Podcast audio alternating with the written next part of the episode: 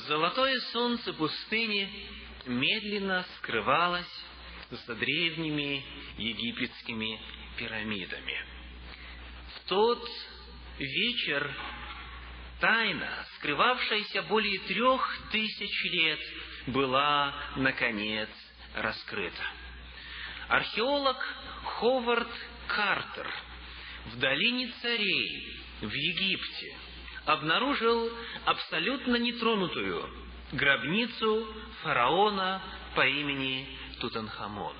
Когда вместе со своим состоятельным покровителем они нашли это место и приблизились к двери, которая была запечатана, и эта печать на протяжении тысячелетий оставалась нетронутой, их сердца были наполнены огромной радостью. Дело в том, что до этого еще никто не мог найти неразграбленную, нетронутую гробницу фараона. И вот когда они открыли вход туда, несметные богатства и слава и великолепие древнего Египта, прошлого, предстали перед ними.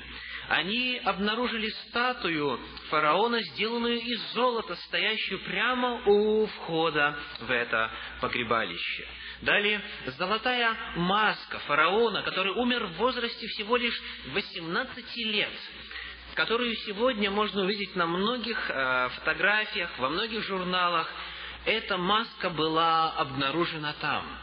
Далее, золотой саркофаг, сделанный из, чистого золота, также был найден там. Изображения богов и богинь Древнего Египта, всевозможные украшения, предметы искусства, предметы домашнего обихода, все это в огромном количестве было обнаружено тогда. И с тех пор мнение современных ученых, историков, археологов изменилось о прошлом. Ранее полагали, что чем больше мы уходим вглубь веков, тем примитивнее становятся люди. Оказалось все абсолютно не так. Древние знали то, чего и мы еще не знаем сегодня. Потребовалось почти девять лет для того, чтобы извлечь все найденное в этой гробнице и переправить в музей Египта в Каире. И вот, исследуя историю, мы обнаруживаем, что за 200 лет до смерти фараона Тутанхамона израильский народ был в рабстве в Египте. И египтяне очень жестоко обращались с ними. Они заставляли их работать от рассвета до заката, и этот народ очень сильно страдал, стенал под этим бременем. Но более того, когда фараон увидел, что народ чрезвычайно увеличивается и умножается, он испугался, что он однажды станет сильнее египтян, и, объединившись с врагами Египта, пойдет войной против них. И поэтому он издает повеление уничтожать всех младенцев мужеского пола. И все младенцы мужеского пола конечном итоге бросались в реку Нил, кишащую крокодилами, на съедение, на погибель. И вот в это время, во время этого страшного унижения израильского народа, в одной еврейской семье по имени Амрам и Иохаведа рождается сын. Он был настолько прекрасен, говорит Священное Писание – что они сохранили или попытались сохранить ему жизнь. И это было можно делать некоторое время. Но когда ребенок взрослел, тогда все опаснее становился этот процесс.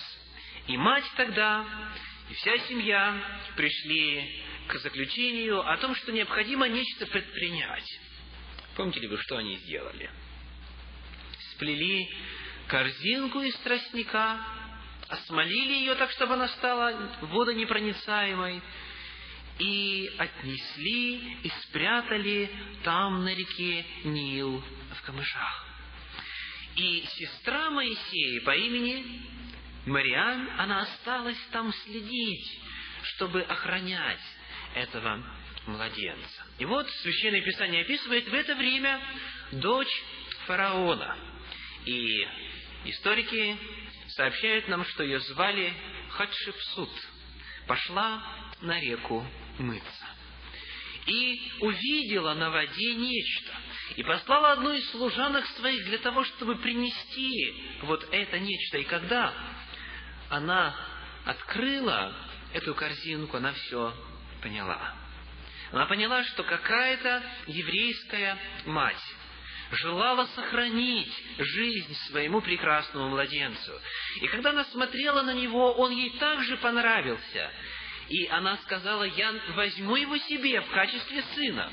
Он вырастет у меня в царских чертогах и будет правителем, потому что у ее отца, у отца Хатшепсут, не было сына, наследника.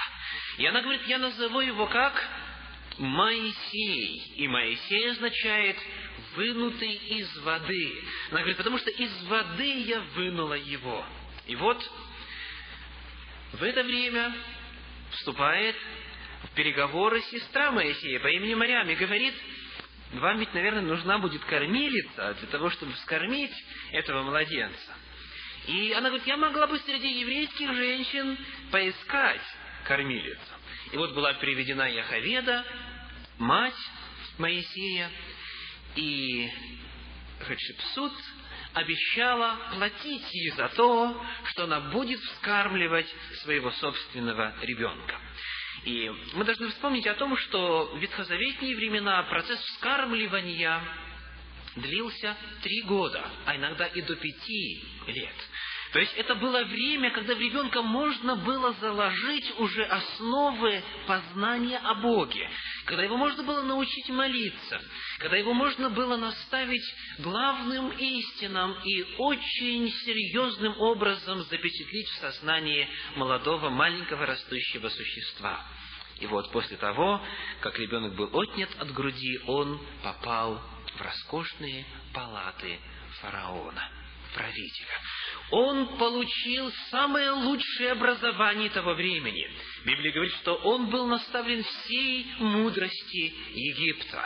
Его планировали сделать следующим правителем. Он должен был занять место следующего фараона. Он получил самое лучшее гражданское и военное образование. В конечном итоге он должен был стать фараоном. Он обладал бы всей силой, всей славой, всем богатством тогдашнего египетского государства. Он владычествовал бы над многими и многими. Он почитался бы Богом, потому что египтяне верили в то, что фараон является воплощением Бога. И в конце концов, прожив эту жизнь, полную роскоши, наслаждения, богатства и славы, он умер бы.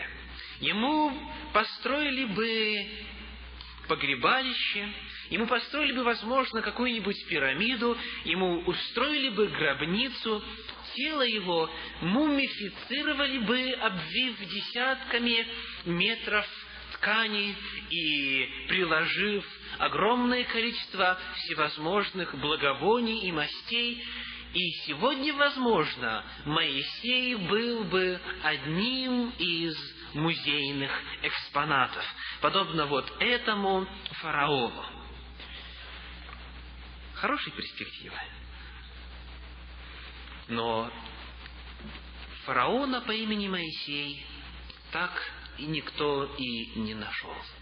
Его упоминания нет в исторических справочниках. Есть упоминание о Хатшепсут, у которой был приемный сын. Но никогда не было фараона по имени Моисей. И Библия описывает почему. В книге «Послание евреям», 11 глава, тексты 24 и с 24 по 26 сказано следующее. Евангелие, простите, книга «Послание евреям». Вы помните, что богословы ее называют «пятое Евангелие», потому что написывает деятельность Иисуса Христа только не на земле, а на небе. Послание евреям, 11 глава, тексты с 24 по 26. «Верою Моисей, пришед в возраст, отказался называться сыном дочери фараоновой, и лучше захотел страдать с народом Божьим, нежели иметь временное греховное наслаждение. И поношение Христова почел большим для себя богатством, нежели египетские сокровища. Моисей был избран Богом в качестве предводителя еврейского народа для того, чтобы вывести его из рабства египетского и, проведя через пустыню, привести в землю обетованную. Моисей прожил долгую и трудную жизнь. Его собственный народ неоднократно покушался на его жизнь. Его неоднократно хотели побить камнями. Народ, о котором он заботился, народ, ради которого он хотел отдать свою жизнь, когда говорит, Господи, если истребишь их, то что сделай? Вычеркни и меня из книги жизни, в которую меня вписал. Этот человек прожил долгую и трудную, очень нелегкую жизнь и умер в одиночестве на горе Нева, так и не войдя в обетованную ханаанскую землю. Правильный ли выбор он сделал? Не зря ли он променял все богатства и сокровища Египта на эту, казалось бы, жалкую, тяжелую, нелегкую участь? Священное Писание говорит о том, первом послании Коринфянам, во второй главе, в девятом тексте, «Не видел того глаз, не слышало ухо, и не приходило то на сердце человеку, что приготовил Бог любящим его». 1 Коринфянам, 2 глава, 9 текст. Бог приготовил нечто для всех, кто любит Его. Он приготовил нечто и для Моисея, и Моисей знал о том, что его ожидает. Сегодня очень многие люди не желают служить Господу, потому что им кажется, что Господь посягнет на их удовольствие, на их общество, на их радости и наслаждения в жизни, что Бог может посягнуть на их материальное благосостояние, что Бог может принести в их жизнь страдания и тревоги. Как говорит Христос, возьми крест свой и следуй за мною, если кто хочет иметь жизнь вечную. Многие сегодня не хотят сделать этот выбор и отказаться от многого, что является неправильным с точки зрения священного писания. И мы задаем вопрос, а правильно ли сделал Моисей? Не лучше ли было ему все-таки воспользоваться шансом, который предоставила ему судьба? Моисей знал, что Господь приготовил нечто особенное для всех любящих Его. То, что никакой глаз еще не видел на земле, и никакое ухо не слышало. То, о чем мы имеем только смутное, гадательное представление, как говорит Священное Писание. Он знал, что нечто очень хорошее приготовлено Господом. Он хотел услышать слова Иисуса Христа, записанные в Евангелии от Матфея, 25 главе, 34 текст. «Придите, благословенный Отца моего, наследуйте царство, уготованное вам». Матфея 25, 34. Он знал, что Бог для всех приготовил царство. Для всех любящих Его Он дал обещание, что мы будем царями и священниками. И то, что Он приготовил, по мнению Моисея, было гораздо больше, гораздо более величественным и гораздо более впечатляющим, чем все египетские сокровища вместе взятые. В послании евреям в 11 главе, в 10 тексте говорится об Аврааме. Сказано, «Ибо он ожидал города, имеющего основание, которого художник и строитель Бог». И вот об этом городе знал также и Моисей. Всех любящих его, говорит Священное Писание, ожидает особое место, особая участь, особая награда. Какова же эта награда? Что имел в виду Иисус Христос, когда в Евангелии от Иоанна в 14 главе, в текстах с 1 по 3, сказал следующие слова. Евангелие от Иоанна, 14 глава, тексты с 1 по 3. «Да не смущается сердце ваше, веруйте в Бога и в Меня веруйте. В доме Отца Моего обителей много, а если бы не так, я сказал бы вам. Я иду приготовить место вам. И когда пойду и приготовлю вам место, приду опять и возьму вас к себе, чтобы и вы были, где я. Христос обещал, что для каждого из верующих в Него на небе готовится место. Особое место, куда Христос возьмет свой народ во время своего второго пришествия. Это то место, где Он сейчас находится на небе. Но это место, оно станет достоянием всех праведников однажды. Что же это за удивительное место? Что Священное Писание говорит об этом удивительном городе, художником которого, то есть дизайнером, архитектором и строителем которого является сам Бог? В книге Откровения Господь дал эту информацию Иоанну Богослову когда тот, будучи узником за Слово Божье и за веру в Иисуса Христа, находился на острове Патмос – что находится недалеко от берегов современной Турции. Там, на этом пустынном скалистом острове, Господь показал ему удивительно славное зрелище, а именно святой город, небесный Иерусалим, который сойдет с неба однажды и который станет обителью для всех любящих Господа. И сегодня мы откроем с вами книгу Откровений, 21 главу, и посмотрим подробно на описание этого чудесного города.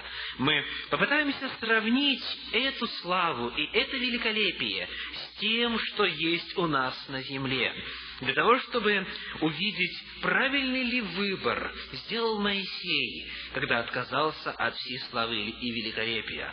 Правильный ли выбор сделали все апостолы, которые все за исключением Иоанна Богослова отдали свою жизнь и умерли мученической смертью за своего Господа из любви к Нему. Мы должны сегодня ответить на вопрос, правильным ли был выбор тысяч и тысяч мучеников за веру Христову на протяжении всего времени существования христианской церкви. Каков этот город? Что это за обитель, славная обитель, которую приготовил Господь о ней говорится в книге Откровения в 21 главе. Мы читаем тексты 1 и 2. «И увидел я новое небо и новую землю, ибо прежнее небо и прежняя земля миновали, и моря уже нет. И я, Иоанн, увидел святый город Иерусалим, новый, сходящий от Бога с неба, приготовленный как невеста, украшенная для мужа своего. Когда Иоанн Богослов видел эту картину, он пытался подобрать слова, которые могли бы описать всю эту славу. И говорит, этот город был украшен, подобно чему? Невесте. Как невеста для мужа своего. А скажите, присутствуют ли здесь э, в зале бывшие невесты? Вспомните сейчас это время, когда вы подготовились к этому событию вашей жизни.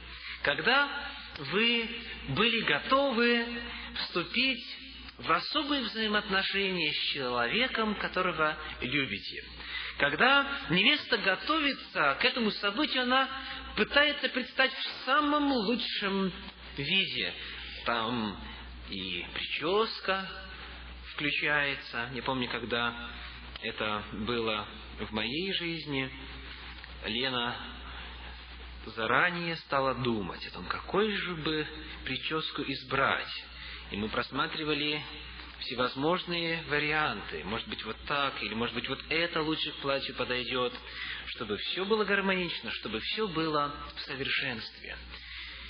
И Священное Писание говорит, она была как невеста, украшенная для мужа своего, нарядная. То есть это самый лучший, самый чистый, самый светлый образ, который существует на нашей земле, оскверненной грехом. И вот Священное Писание описывает удивительные детали в связи с этим городом. В 21 главе мы читаем 16 текст. Город расположен четвероугольником. То есть это, как сегодня называется, квадрат, да? То есть это квадрат. Сейчас мы выясним почему.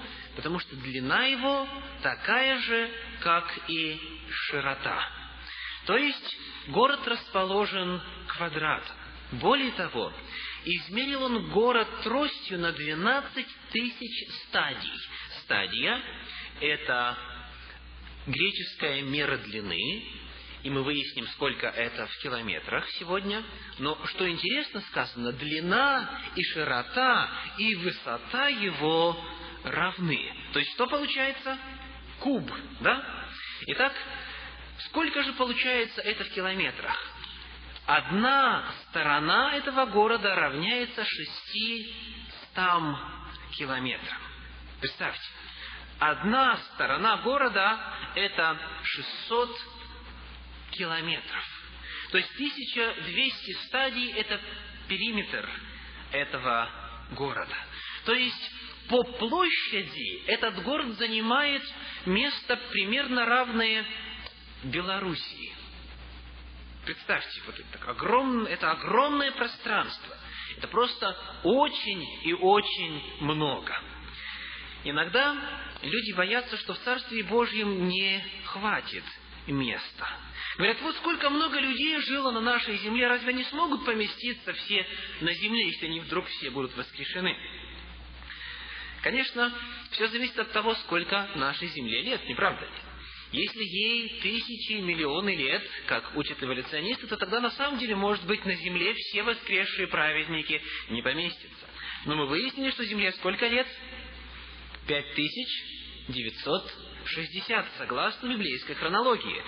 И ученые подсчитали, что если воскресить всех, и праведных, и неправедных, и поставить их рядышком друг с другом, то все они уместятся на территории Ладожского озера. Если, думаю, у вас есть карта, найдите Ладожское озеро. То есть, если всех поставить рядом друг с другом, то все жившие когда-либо на нашей земле на протяжении этого промежутка времени, и праведные, и нечестивые, они уместятся на этой маленькой территории. Но мы знаем, что далеко не все окажутся в Царстве Божьем. Далеко не все окажутся со Христом, далеко не все возлюбили Его. Поэтому представьте, что вот этот город, это просто огромная площадь для того, чтобы вместить туда всех, кто на протяжении веков жил с Господом и искренне старался служить Ему. Но это еще не все. Мы поговорили о площади сказано, что высота его такая же, как длина и ширина. То есть создается впечатление, что этот город, ну, вы можете себе представить город высотой в 600 километров. А, дело в том, что вот это слово а, «высота» в оригинале Священного Писания на древнегреческом языке «хюпсос» может означать «самая высокая часть». То есть оно может иметь значение высота и самая высокая часть, верхушка. То есть, может быть, речь идет о, том, что там будет какое-то сооружение, высота которого будет достигать аж, аж 600 километров. Как бы то ни было, эти масштабы впечатляют. Сказано, город расположен четвероугольником, и длина его такая же, как и широта. И измерил он город тростью на 12 тысяч стадий. Длина и широта и высота его равны. Я хочу напомнить, что этот город опускается на землю когда? После окончания тысячелетнего царствия. И он опускается на землю, и он видит это удивительное сооружение. Дальше, в 17 тексте 21 главы сказано, «И стену его измерил во 144 локтя, мерою человеческую, какова мера и ангела». Сколько локоть содержит в себе сантиметров? Локоть. Локоть – это состоя... расстояние от локтя до самого высокого а, пальца. То есть, ну, давайте скажем, в среднем полметра, да? В среднем полметра. Получается, что стена его сколько? 72 метра. И если речь идет о том, что этот город Куб, то есть его стены 600 километров также, то а, архитекторами было подсчитано, что если толщина этих стен будет 72 метра, то это сооружение может выстоять, то есть оно будет прочным. Если же речь идет о высоте стены, а не о ширине стены, потому что здесь не сказано, что это высота стены или это ширина стены, то в любом случае мы видим, что 72 метра – это достаточно высоко. Не правда ли? То есть этот город, Священное Писание пытается передать идею, будет абсолютно безопасен абсолютно безопасен. В древности города защищались как раз благодаря чему? своим стенам. И когда мы с вами исследовали, как был завоеван город Вавилон, мы увидели, что Кир, царь, он не был в состоянии разрушить стены или каким-то образом перебраться через них, потому что стены там были достаточно широкими, и было тройное кольцо стен, поэтому он вынужден был использовать другой способ. Помните, он отвел русло реки Ефрат и посуху прошел по дну реки в город. То есть в древности чем выше стены, чем прочнее стены, тем защищеннее был город. Итак, Священное Писание дает нам эти удивительные размеры. Что еще известно об этом новом городе Иерусалиме? Что еще было сказано Иоанну Богослову?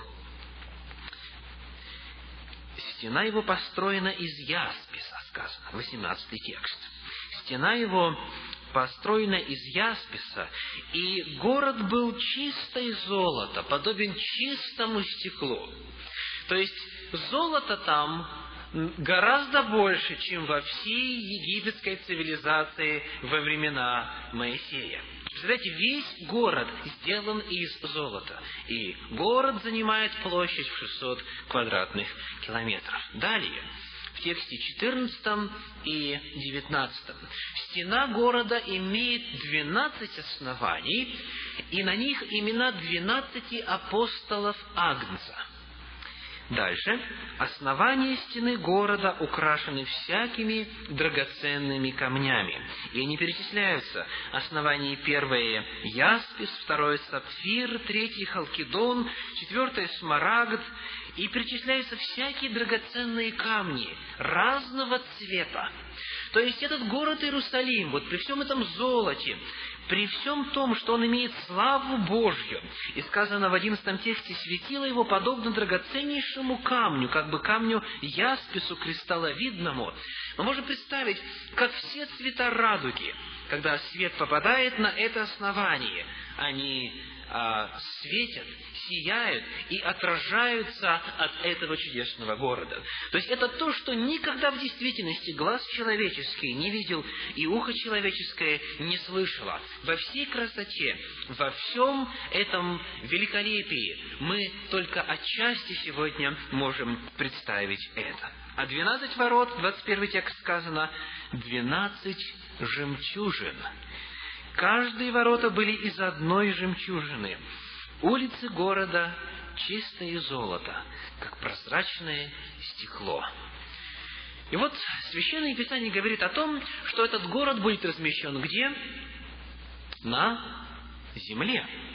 В Евангелии от Матфея, в пятой главе, в пятом тексте сказано «Блаженны кроткие, ибо они наследуют землю».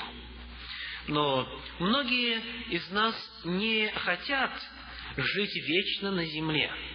На земле творится зло, насилие, жестокость, ограбление, всевозможного вида нарушения воли Божьей, болезни, страдания, горе и смерть. Земля сегодня не является приятным местом обитания, но Библия говорит о том, что с землей нечто произойдет. В втором послании Петра, в третьей главе, в десятом тексте мы читаем следующее. 2 Петра, третья глава, текст десятый. Придет же день Господень, как тать ночью, и тогда небеса шумом придут, стихии же, разгоревшись, разрушатся, земля и все дела на ней сгорят. Все, что было здесь поражено грехом, все, что было порождено грехом, будет уничтожено, будет а, сожжено, но далее, в 13 тексте этой же третьей главы второго послания Петра сказано, «Впрочем, мы, по обетованию Его, ожидаем нового неба и новой земли, на которых обитает правда». Да, мы будем жить на земле, но эта земля будет иной. Это будет обновленная, преобразованная, пересотворенная, сотворенная заново планета – что же будет на этой планете? Какой будет жизнь там? Что Священное Писание сообщает о жизни на новой земле, помимо того, что мы уже с вами прочли? В книге Откровения, в 22 главе, в первом тексте сказаны следующие слова. «И показал мне чистую реку воды жизни» светлую, как кристалл, исходящую от престола Бога и Агнца. Итак, будут потоки живительной влаги исходить из престола Бога и Иисуса Христа. Чистая река, воды жизни, светлая, как кристалл. Дальше. Священное Писание говорит во втором тексте 22 главы книги Откровения, среди улицы его, то есть речь идет о городе Иерусалиме, и по ту и по другую сторону реки древо жизни, двенадцать раз приносящие плоды, дающие на каждый месяц плод свой, и листья дерева для исцеления народов. Дерево жизни, которое некогда было на нашей земле, и которое было источником продления жизненной энергии, которое было источником продления жизни для первых людей, для Адама и Евы, будет снова возвращено на нашу землю. Давайте откроем с вами книгу «Бытие», третью главу, и прочитаем тексты 22 по 24. «Бытие», третья глава, тексты с 22 по 24. И сказал Господь Бог, вот Адам стал как один из нас, зная добро и зло. И теперь как бы не простер он руки свои, и не взял также от дерева жизни, и не вкусил, и не стал жить вечно. И выслал его Господь Бог из сада Эдемского, чтобы возделывать землю, из которой он взят и изгнал Адама, и поставил на востоке у сада Эдемского Херувима и пламенный меч, обращающийся, чтобы охранять путь к дереву жизни. Человечество вначале в результате отступления от Господа, в результате разделения от источника жизни потеряло эту способность жить вечно. Но древо жизни, сказано, будет возвращено на нашу землю. То есть мы видим, что Бог желает восстановить то, что изначально было им сотворено на земле. Бог желает восстановить природу человека. Бог желает восстановить природу в целом. Бог желает вернуть все в изначальное состояние. И древо жизни также будет возвращено на нашу землю. Но здесь есть очень интересное слово, которое вызывает часто вопросы. Сказано, что листья дерева для чего? Для исцеления народов. Но перед этим уже было сказано в 21 главе, в 21 главе книги Откровения сказано, что уже болезней не будет. Да? А для чего же тогда листья, которые будут служить способом исцеления? Э, дело в том, что вот этот э, термин «исцеление», который использовали переводчики синодального перевода в 1876 году, спустя более ста лет уже утерял изначальный смысл, который был в русском языке, в этом слове тогда, когда делался перевод. И поэтому я обратился к оригиналу Нового Завета, к древнегреческому языку, и обнаружил, что там в оригинале то, что переведено у нас как «исцеление народов», это то же самое слово, которое встречается в книге «Деяния апостолов» 17 главы.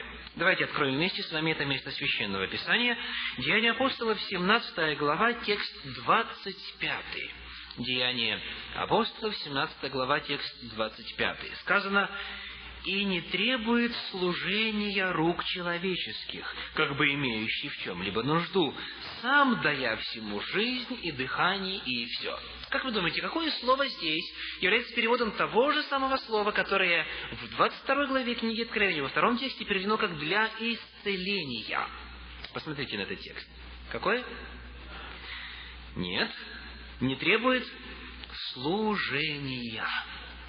То есть то же самое слово, которое используется в 22 главе книги Откровения, здесь в синодальном переводе переведено как «служение». Сказано, Бог не требует служения рук человеческих, потому что у Него у самого есть жизнь и дыхание, и все. То есть мы видим, что здесь слово исцеление народов. Давайте мы поставим тот смысл, который здесь в 17 главе книги Деяния апостолов. Это то же самое слово в оригинале листья дерева для служения народов. Но дело в том, что в 25 тексте 17 главы книги Деяния объясняется это слово. Что означает, что Бог не требует себе служения? Сказано, Он сам имеет что? Жизнь, Он сам дает жизнь и дыхание, и все. То есть вот это слово «служение», или здесь, как оно переведено, «исцеление», имеет в себе какую идею? Давать или продлевать жизнь продлевать жизненную энергию, продлевать дыхание, то есть давать все необходимое для продолжения жизни. Поэтому э, перевод, который был бы более корректным в данном случае, должен звучать так, что листья дерева для продления жизни народов, листья дерева для того, чтобы у народа, который будет жить на новой земле, был источник жизненной энергии, как у Адама, когда он жил в саду Эдемском, у него был доступ к дереву жизни. Это способствовало чему? Продлению вечной жизни. Итак, дерево жизни будет возвращено на землю. И оно будет служить для э, поддержания жизни, для поддержания дыхания в живых существах, для того, чтобы процесс общения с Господом не имел конца, как говорит Священное Писание.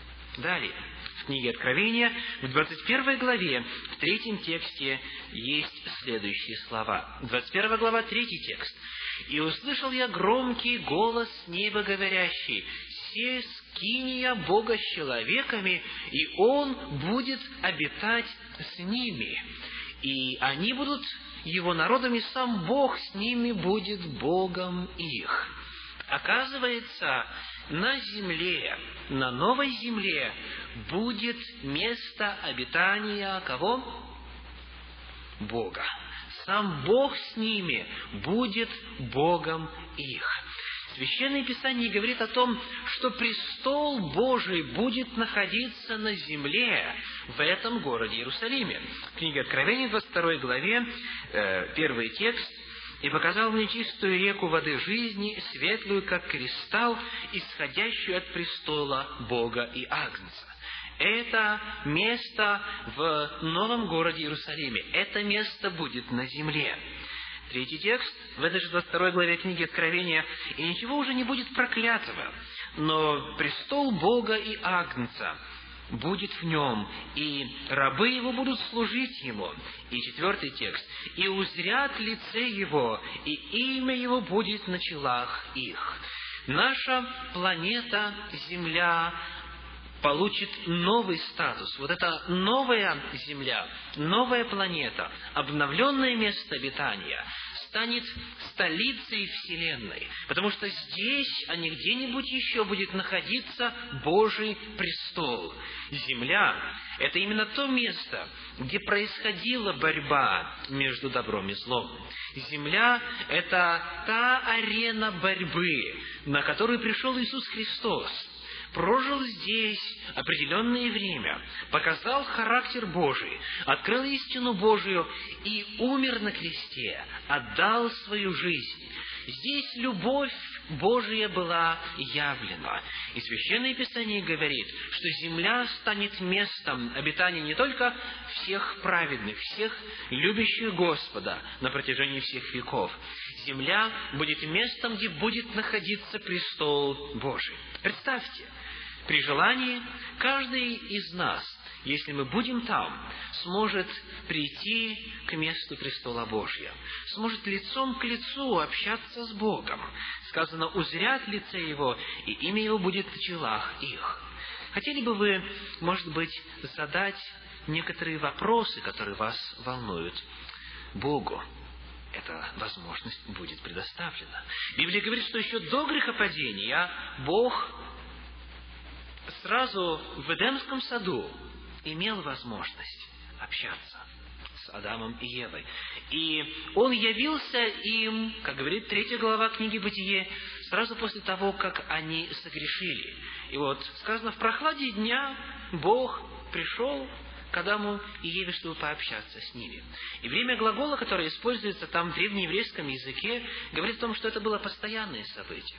То есть на постоянной основе. Он встречался с ними, он разговаривал с ними, он открывал им информацию. Фактически во второй главе книги «Бытие» описывается диалог между Богом и человеком, когда Бог предупреждает, что есть враг, который может отнять этот Эдемский сад. И вот это общение – лицом к лицу будет восстановлено. Мы сможем найти ответы на многие вопросы, которые мы сейчас не понимаем до конца.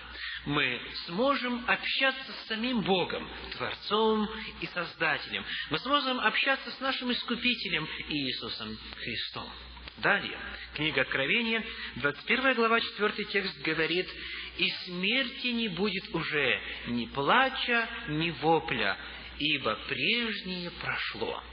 Смерти уже не будет на новой земле, на новом небе. Сегодня все мы вынуждены сталкиваться со смертью. Или в лице наших умерших близких, членов семьи, родственников, или друзей, или просто хороших знакомых, всякий раз, когда происходит похоронная процессия, мы останавливаемся, задумываемся о цели, о смысле нашего существования, о направлении, в котором мы движемся. Смерть является неизбежностью на нашей земле.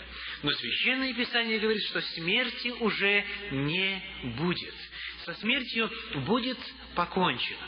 И коль скоро не будет смерти, Священное Писание говорит, что живущие там, в Царстве Божьем, умереть уже не могут.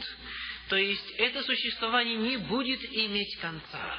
Сегодня очень многое мы оставляем на земле незавершенным, потому что наступает время смерти.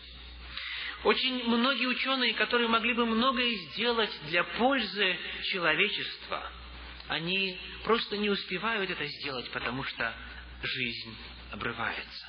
Очень многие наши добрые проекты и планы, они не могут осуществиться до конца, потому что жизнь заканчивается.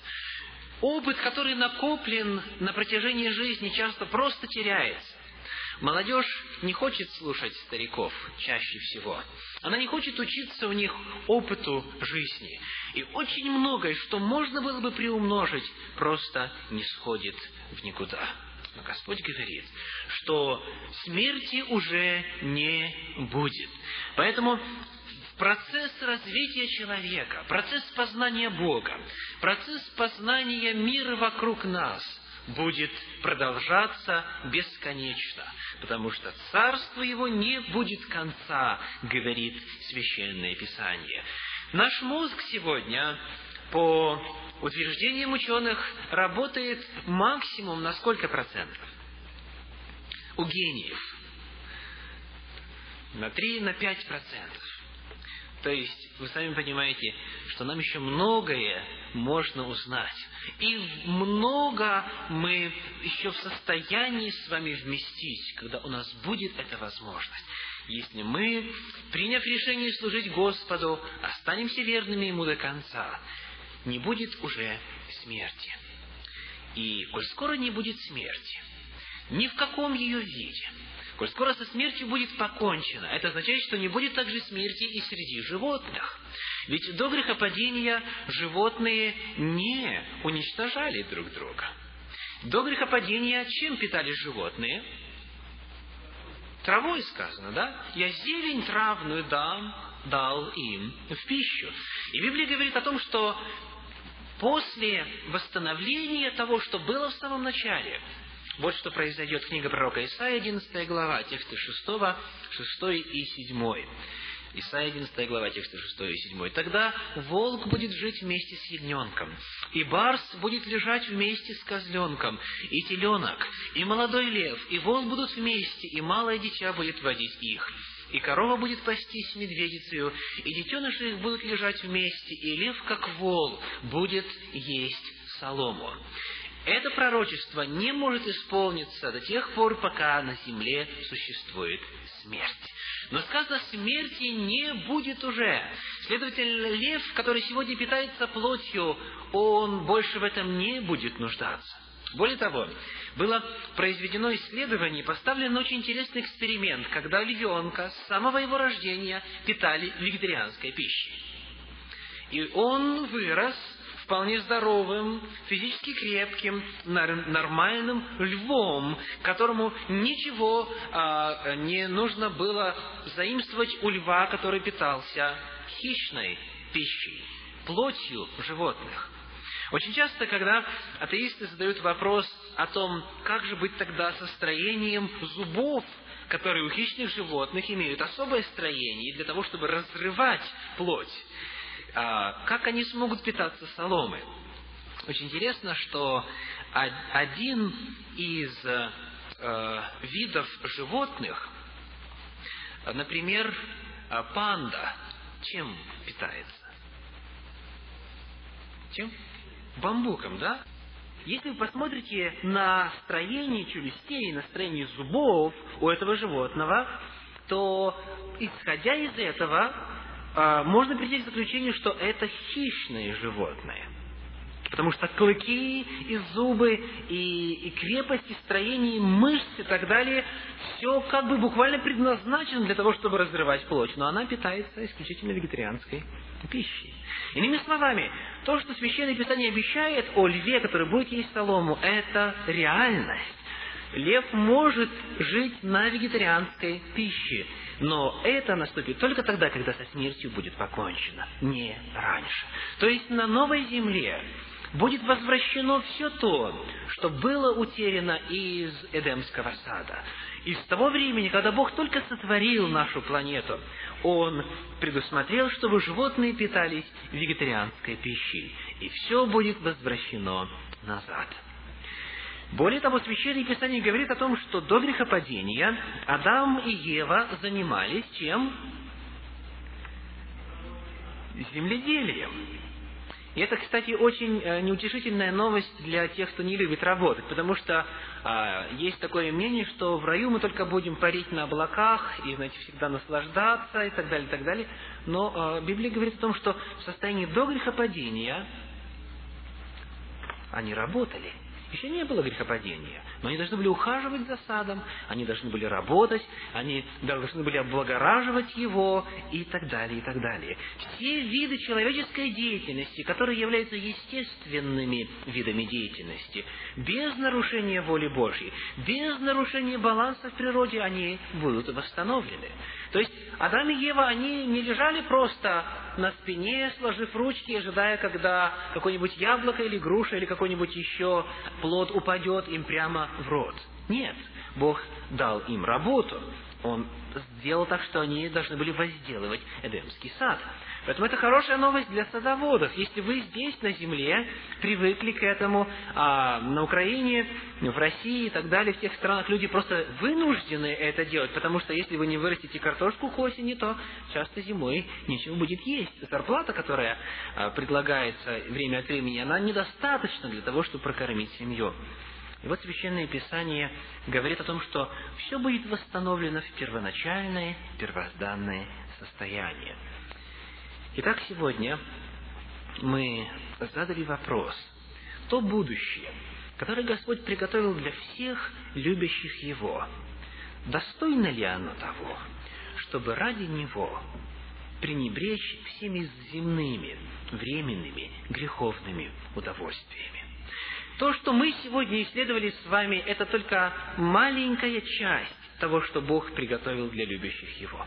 Библия говорит, что об этом еще не слышало ухо и не видел глаз этого. Но то, что уже открыто, то, что уже явлено, само по себе достойно того, чтобы к нему стремиться, чтобы поставить ценности должным образом, чтобы не пренебрегать вечным ради временного и греховного, чтобы то, что влечет сегодня современного человека, не могло занять главное место. Поэтому Священное Писание предлагает «о горнем помышляйте, а не о земном».